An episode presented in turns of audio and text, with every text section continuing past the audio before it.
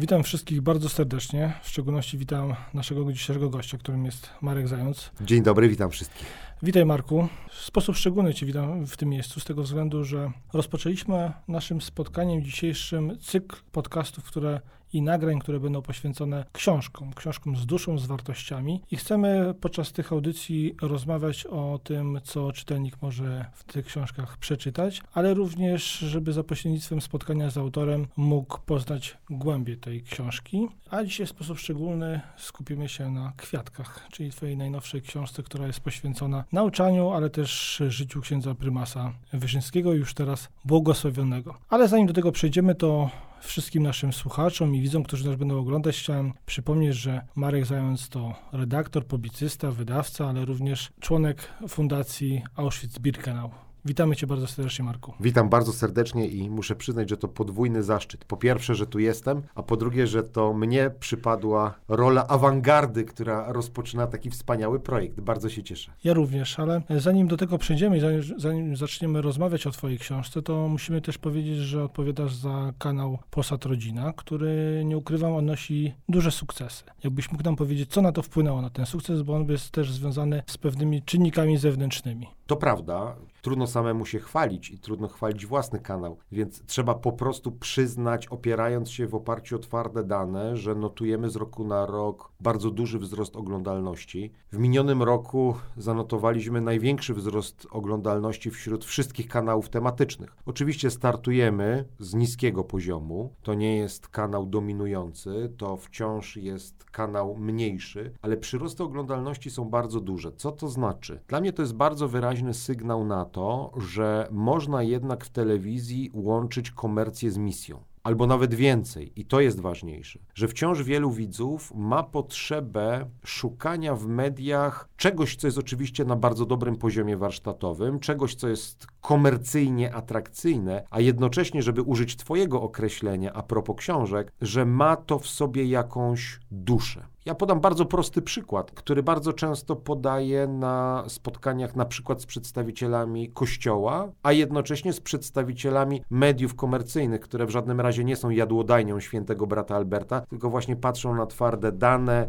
wyniki oglądalności i wyniki finansowe. Na samym początku, i muszę z przykrością przyznać, że to nie był mój pomysł, tylko prezesa Piotra Gawła, postanowiliśmy wprowadzić na antenę, przypominam, że to było przed pandemią, mszę świętą dla dzieci nadawaną ze świątyni Opatrzności Bożej. Uznaliśmy, że transmitowanie mszy po prostu nie ma sensu, bo to jest dublowanie tego, co każdy może znaleźć chociażby w mediach mhm. publicznych bez żadnego problemu, ale że brakuje mszy dla dzieci. A każdy, kto jest ojcem, matką, babcią czy dziadkiem, doskonale wie, że dzieci ciągle chorują, nie mogą wychodzić z domu. A dlaczego nie powinniśmy dla nich transmitować mszy świętej? I na samym początku, chociaż prezes Piotr Gaweł uważał inaczej, ja widziałem w tym element misyjności tego kanału. Skoro to kanał familijny, to zróbmy ukłon dla polskich rodzin, a dla wielu polskich rodzin wiara jest wciąż ważnym punktem odniesienia. Ale ku mojemu zaskoczeniu okazało się, że to jest jeden z najbardziej żelaznych, najchętniej oglądanych naszych programów. Coś niezwykłego. A potem przyszła pandemia i wyniki przekroczyły już w ogóle wszystkie nasze wyobrażenia. Okazało się, że trafiliśmy w dziesiątkę. Ale raz jeszcze adrem, wracając do tego, co najważniejsze. Oczywiście większość odbiorców, i to jest bardzo smutne, szuka w mediach szybkiej rozrywki, papki i tak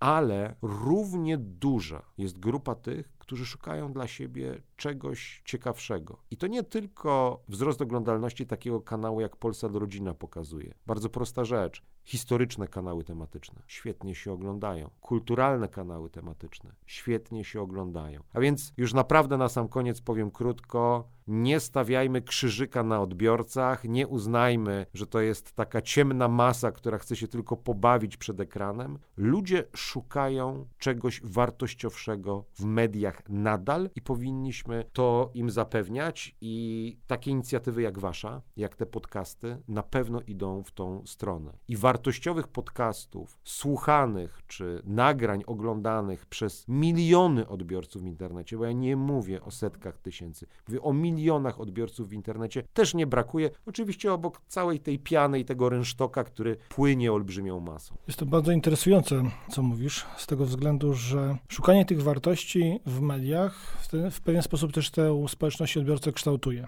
A ty dajesz e, tego przykład, że można to robić również w nawiązaniu do wartości chrześcijańskich i, i do religii, ale ja osobiście szukając tych wartości znalazłem je w twoich książkach. Bardzo mi miło. Kilka lat temu w książce, na temat którego zrobiliśmy wspólnie spotkanie namiotowe jeszcze ze świętej pamięci księdzem Bronisławem Piaseckim pod tytułem Prymas Wyszyński, ojciec duchowny widziany z bliska. Publikacja e, dość wyjątkowa, bo to tak naprawdę ostatnia rozmowa, wywiad rzeka z ostatnim sekretarzem, kapelanem księdza prymasa Wyszyńskiego i twoja najnowsza publikacja Kwiatki Stefana Wyszyńskiego, dość wyjątkowa rzecz i o niej chciałbym się dzisiaj w sposób e, szczególny, na niej bym chciał się skoncentrować. Jak organizowaliśmy to spotkanie namiotowej, to w swojej wypowiedzi podkreśliłeś i nawiązałeś do takiej swojej osobistej refleksji w nauczaniu księdza prymasa i wtedy powiedziałeś, określając Wyszyńskiego, człowiek święty jest integralną osobowością. Wszystko, co robi, wypływa z jego wnętrza.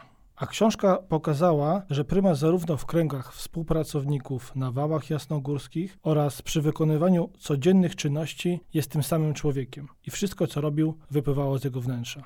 Zatem jakbyś mógł powiedzieć naszym słuchaczom i widzom, czy właśnie w tej książce i w tej wcześniejszej nastąpiła w tobie pewna przemiana? Bo wracając do wcześniejszej publikacji, zauważyłem, że ty troszkę się prymasa Wyszyńskiego uczyłeś. O tamtej książce rozmawialiśmy dużo, dużo wcześniej przed betyfikacją. Jesteśmy już po betyfikacji. Więc czy w tobie nastąpiła jakaś taka wewnętrzna rozwój świętości Wyszyńskiego, jeśli popatrzymy na wydanie tej pierwszej książki i tej ostatniej kwiatki Stefana Wyszyńskiego? Trafiłeś w dziesiątkę, bo rzeczywiście można wytyczyć pewną drogę, pewną linię, która prowadzi przez moje życie, a kolejne przystanki przystanki na tej drodze to jedna i druga książka. Kiedy zaproponowano mi lata temu, abym przeprowadził rozmowę, wywiad rzekę z księdzem Bronisławem Piaseckim, ostatnim kapelanem kardynała Wyszyńskiego, ja się oczywiście ucieszyłem.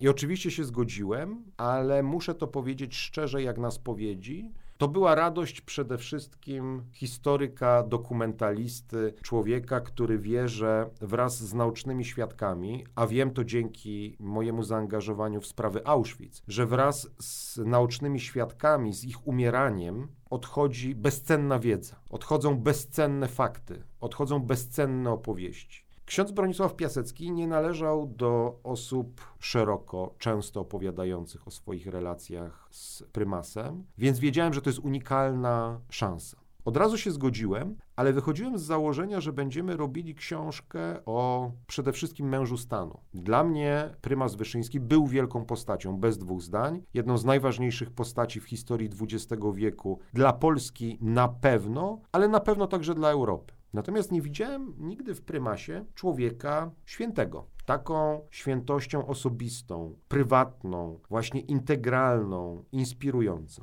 I my bardzo długo pracowaliśmy z księdzem Piaseckim nad tą książką i bardzo często powtarzałem, że praca nad tą książką była dla mnie jak rekolekcja. Ksiądz Piasecki bardzo dokładnie przygotowywał się do wszystkich rozmów, podsuwał mi różne lektury, coraz głębiej wchodził w postać prymasa, przypominał sobie też coraz więcej, a ja razem z nim odbywałem tę podróż w głąb. I to było coś niesamowitego, bo nagle zobaczyłem taką twarz prymasa, której poza gronem jego najbliższych współpracowników nikt nigdy nie znał. My widzieliśmy tego męża stanu, męża opatrznościowego, który przeprowadził Polskę przez Morze Czerwone komunizmu, tego tronującego prymasa, emanującego autorytetem tego żelaznego człowieka, człowieka ze Spiżu. A tymczasem dzięki księdzu Piaseckiemu zacząłem poznawać człowieka cechującego się na przykład, i nie boję się tego powiedzieć z pełną odpowiedzialnością, franciszkańską pokorą. Taką pokorą, jaką miał Franciszek z Asyżu.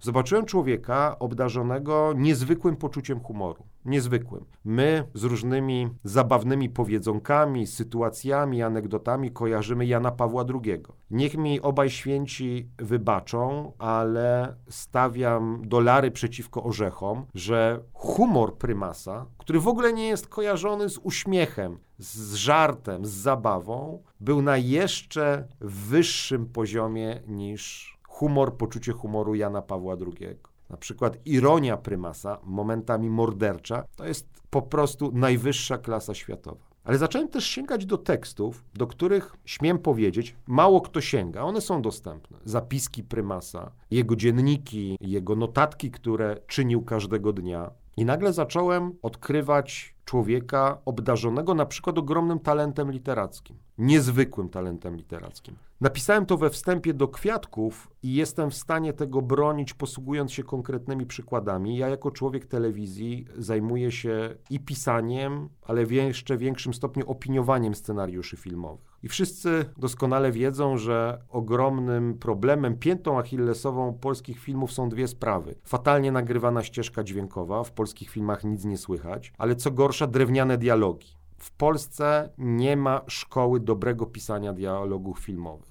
Dialogi zapisywane z pamięci przez prymasa Wyszyńskiego to jest najwyższa szkoła hollywoodzka. Mogę się z Tobą w 100% z tym zgodzić, bo wracając do nauczania księdza prymasa, widać tę ogromną dbałość o język, o słowo i w nawiązaniu do tego, co mówiłeś, dla niego było to podstawa funkcjonowania i komunikowania się e, z drugim człowiekiem. Ale wracając troszkę do tej e, Twojej ostatniej książki, troszkę zdradziłeś naszym słuchaczom i widzom, e, skąd ten tytuł, Kwiatki. Wspomniałeś o pewnej postawie prymasa Wyszyńskiego, postawie franciszkańskiej. Czy tutaj jest analogia i nawiązanie do innej ważnej publikacji? Dokładnie tak. Tych przyczyn zresztą jest kilka, bo z jednej strony naprawdę święty Franciszek trochę książce, którą napisałem, patronuje ale jest też wprost odwołanie do formy, no bo kwiatki jako forma literacka zaczynają się właśnie od świętego Franciszka, od kwiatków świętego Franciszka, które zapamiętują, spisują, potem redagują jego uczniowie, ludzie bliscy. One zresztą rozrastają się z czasem.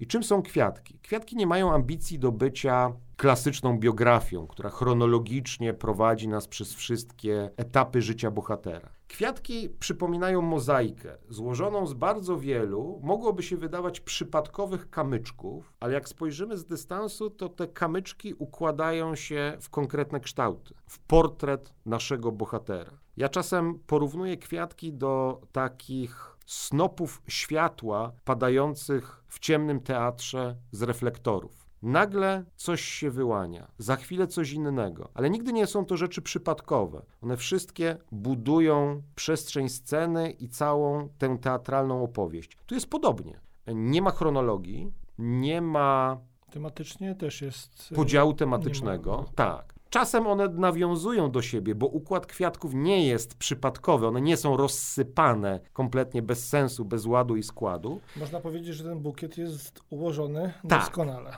No, dziękuję bardzo, ale rzeczywiście bardzo długo dyskutowaliśmy nad ułożeniem tych kwiatków. Właściwie do ostatniego momentu dokonywaliśmy ostatnich przestawek, bo wydawało nam się, że coś w innym miejscu wybrzmi z inną mocą nabierze trochę innego sensu. Ale to są właśnie takie krótkie flesze, krótkie spojrzenia, a z nich wszystkich układa się przede wszystkim, tak chciałem, portret duchowy prymasa. I bardzo mi na tym zależało. I jeżeli mam powiedzieć coś bardzo osobistego, to obok księdza Piaseckiego, bez którego ta książka oczywiście nigdy nie powstałaby, to on mnie pchnął na tę drogę, to dzięki niemu zacząłem rozumieć prymasa, to dzięki niemu zobaczyłem to inne oblicze prymasa, to dzięki niemu zacząłem czytać prymasa i o prymasie w dużych ilościach. Ale jest jeszcze Anna Rastawicka, osoba również z tego najbliższego kręgu, z kręgu ósemek i ja powiedziałem, może zdradzę trochę kuchni, bo wydawnictwo mnie na tę książkę namawiało. A ja powiedziałem, że wydamy tę książkę pod warunkiem, że tę książkę przeczyta i oceni Anna Rastawicka. Jeżeli ona uzna,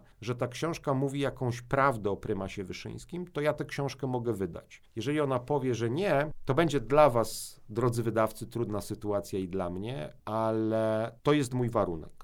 Janna Rastawicka nie tylko bardzo mi pomogła, nie tylko przeczytała, ale też napisała piękne posłowie, a w tym posłowiu pada dla mnie chyba najważniejsze zdanie, że ona w tej książce widzi prawdziwego prymasa Stefana Wyszyńskiego. I po prostu na tym bardzo mi zależało. A kto chce przeczytać sążnistą biografię prymasa, dobrą biografię prymasa, polecam Ewę Czaczkowską. Tych książek rzeczywiście jest bardzo dużo, szczególnie w ostatnim okresie przed beatyfikacją ukazało się na rynku bardzo dużo publikacji poświęconych prymasowi Wyszyńskiemu. Między innymi nasze środowisko Civitas Christiana wydaliśmy takie duchowe rozważania ojca Kijasa, które są napisane na podstawie zapisek więziennych, ale rzecz, która dla nas, dla naszego środowiska Civitas Christiana zajmującego się katolicką nauką społeczną, dzieło, e, które jest monumentalne i bardzo ważne, to znaczy Miłość i Sprawiedliwość Społeczna. Są to teksty księdza prymasa Wyszyńskiego opublikowane jeszcze przed prymasostwem młodego doktora i kapłana. Będziemy powoli zbierzać do końca. W mojej ocenie twoje dwie książki, tak jak można zauważyć, to w naszej rozmowie są ze sobą bardzo połączone podejmujesz moim zdaniem próbę pokazania innej duchowości prymasa, innego prymasa. To rzeczywiście nie jest ciężka biografia, do której sięgają naukowcy, specjaliści, tylko to jest troszkę pokazanie prymasa też o tego życia codziennego. Jest to rzecz wyjątkowa, bo nie ukrywam, że też sięgam do prymasa i staram się analizować jego nauczanie. Jest mało publikacji, przy których człowiek poznaje anegdoty księdza prymasa, które wywołują na naszych ustach uśmiech. Więc to jest bardzo wyjątkowe i tego również gratuluję. Czy masz jakiś ulubiony swój fragment tej książki, który tobie zapadł w pamięć? To trudne I, pytanie, jak się domyślasz. To... I czy można było ewentualnie prosić cię, żebyś kawałek z tego fragmentu to jest czytał? pytanie z serii pytań stawianych dzieciom, kogo kochasz bardziej, mamę czy tatę? I zawsze trzeba znaleźć jakąś formułę, żeby wybrnąć, ale nie będę uciekał. Pozwolisz, że przytoczę dwie anegdoty, które moim zdaniem są bardzo ważne, bo one oprócz tego uśmiechu, o którym powiedziałeś, bardzo ważnego, mają także drugie, a może nawet i trzecie dno. Pierwsza anegdota dotyczy wizytacji biskupich. Prymas, nie zapominajmy, był i bardzo poważnie to traktował biskupem dwóch diecezji. Odpowiadał za Warszawę i Gniezno. I bardzo skrupulatnie wypełniał wszystkie swoje obowiązki biskupie, w tym wizytacje. Oczywiście z dzisiejszego doświadczenia nawet wiemy, że wizytacja wizytacji nierówna i że często te wizytacje zamieniają się w jakieś koszmarne szkolne akademie, gdzie przerażone dzieci wraz z przerażonymi dorosłymi już parafianami muszą wygłaszać jakieś pokraczne formułki powitalne, że ksiądz biskup raczył przybyć mimo licznych obowiązków i ubogacił swą obecnością naszą parafię i tak dalej. Zawsze tak było. Prymas miał do tego, powiedziałbym, błogosławiony, ironiczny dystans i jest tu anegdota, która po raz pierwszy w ogóle ujrzała światło dzienne, a którą usłyszałem właśnie od Anny Rastawickiej. A mianowicie ten komitet powitalny czeka na prymasa, który przyjechał wizytować parafię jeden z mężczyzn, dorosły człowiek, a czujący się w tym momencie jak biedny uczniak, musi wygłosić te kilka słów powitania, ale jest tak przerażony. No pamiętajmy, przyjeżdża nie byle kto, już wtedy wszyscy wiedzieli, że przyjeżdża wielka historyczna postać. Jest tak przerażony, że nie jest w stanie wydobyć z siebie ani słowa i stoi po prostu skamieniały, jak żona Lota. No więc niektórzy próbują mu pomóc i go pchają po prostu do przodu, żeby zrobił te kilka kroków i zaczął. Ale on jest tak przerażony, że się przewraca. I przewracając się, mówi pod nosem K jego mać. No I zapada cisza. Fopato mało powiedziane, prawda? A prymas się tylko uśmiecha i mówi: Skończmy już, bracie, z tą genealogią i zaczynajmy. I teraz tak, oprócz tego, że to jest zabawne, oprócz tego, że to pokazuje właśnie niezwykłe poczucie humoru prymasa, ale też no, rewolwerowy refleks, błysk inteligencji tego człowieka, to w tej historii, trochę jak w zwierciadle, jest odpowiedź na pytanie o jego świętość. Bo fałszywy pobożniś, a powiedzmy sobie szczerze, tych w kościele też nie brakuje, co by zrobił? Albo udawałby, że nie usłyszał, albo w inny sposób by zwrócił uwagę. Zwrócił uwagę w inny sposób. Albo by się żachnął. A tutaj prymas widzi przede wszystkim tego biednego człowieka, który się męczy. I po co się męczy? Przyjechał ojciec, biskup, człowiek, który chce o tych ludzi zadbać. Chce, żeby poczuli się dobrze, żeby, mówiąc patetycznie, byli szczęśliwi. Więc rozładowuje tę sytuację, wszyscy się śmieją, anegdota przechodzi do historii, ale jak się nad tym zastanowimy, to właśnie jest to postępowanie bardzo jezusowe, bardzo franciszkańskie, a nie faryzejskie.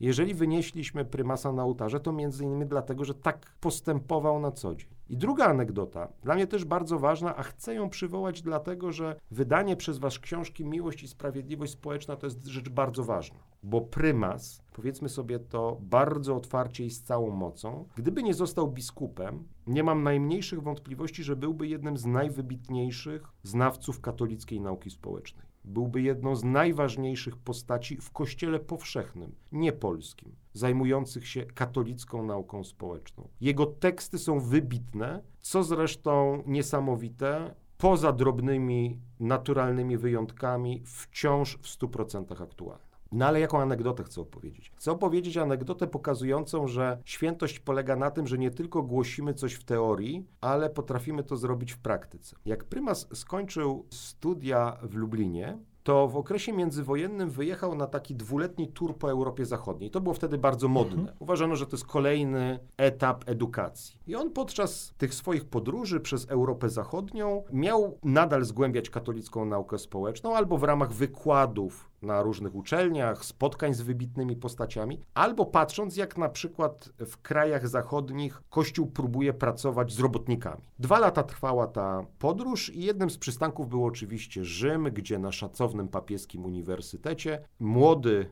ksiądz Stefan Wyszyński słuchał wykładów legendarnego wtedy znawcy katolickiej nauki społecznej, dominikanina ojca Żyje. On zresztą miał korzenie polskie, jedno z jego pięknych imion to Stanislaus i nawet tak trochę kalecząc coś po polsku potrafił powiedzieć. Jest fragment ze wspomnień Wyszyńskiego, zapisany właśnie w takim niezwykłym, skrótowym, hollywoodzkim stylu, kiedy on opisuje, że na tych wykładach ciśnie się oczywiście cała wieża Babel. Księża z całego świata przybywają, żeby słuchać tego legendarnego wykładowcy. Kłopot polega na tym, wyobraźcie sobie, serce chrześcijaństwa, Rzym, papieski uniwersytet, wśród tych wszystkich mądrych i pobożnych młodych księży, nikt nie chce usiąść koło murzynów. Używa takiego określenia prymas. Wtedy nikt nie zajmował się polityczną poprawnością w języku, nie było w tym nic obraźliwego. No po prostu nikt koło nich nie siada. No i prymas jest jedynym, przyszły prymas, któremu nie do końca to odpowiada. No więc zaczyna rozmawiać z innymi. Rozmawia z kolegą z Francji, no kolega z Francji mówi, no słaby temat, ale co zrobić, no. No więc Stefan Wyszyński jest jedynym, który demonstracyjnie obok tych murzynów siada. Jedyny. Ale to mu nie wystarcza. Wyobraźcie sobie, że ten młody ksiądz z Polski idzie do tego legendarnego ojca Żyje i mówi do niego tak.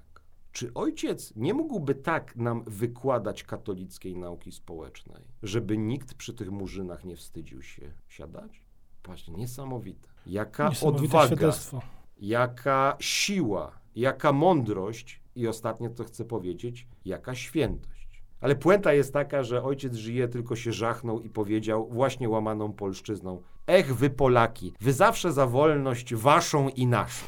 I tak się to skończyło. Prymas kończy tę scenę gorzko, mówi, że wreszcie wyjechał z Rzymu, bo skończył się jego czas, a murzyni zostali sami. To są dwie wyjątkowe anegdoty. Cieszę się, że zdradziłeś naszym widzom i słuchaczom to, co było dla Ciebie istotne i najważniejsze, jeśli chodzi o tą publikację. Ja wszystkich naszych widzów i słuchaczy zachęcam do tego, aby sięgać do najnowszej publikacji Marka Zająca pod tytułem Kwiatki Stefana Wyszyńskiego. Piękna głębia, ale też interesująca anegdoty. Mam nadzieję, że za jakiś czas spotkamy się na kolejnym spotkaniu poświęconym kolejnym odcinkowi Twojej przygody z prymasem Wyszyńskim. Bardzo Ci za wszystko dziękuję nie przedłużając chcę powiedzieć jeszcze tylko jedno, bo to powinno wybrzmieć publicznie. Już od pierwszej książki jesteś człowiekiem, który wyłącznie z własnego przekonania zrobił bardzo wiele, żeby o tych książkach było głośno, ale to nieważne, że o tych książkach, bo ważniejsze jest coś innego, żeby o prymasie było głośno. I dopóki będą tacy ludzie, których prymas inspiruje do działania, dopóty to nie będzie tylko jakaś postać ze świętego obrazka, tylko to naprawdę będzie żywy człowiek. A o to przede wszystkim chodzi. Zatem my swoje zadanie wykonamy, ale czekamy też na Twoją książkę. Moim i Państwa gościem był Marek Zając. Bardzo serdecznie Bardzo dziękuję. dziękuję.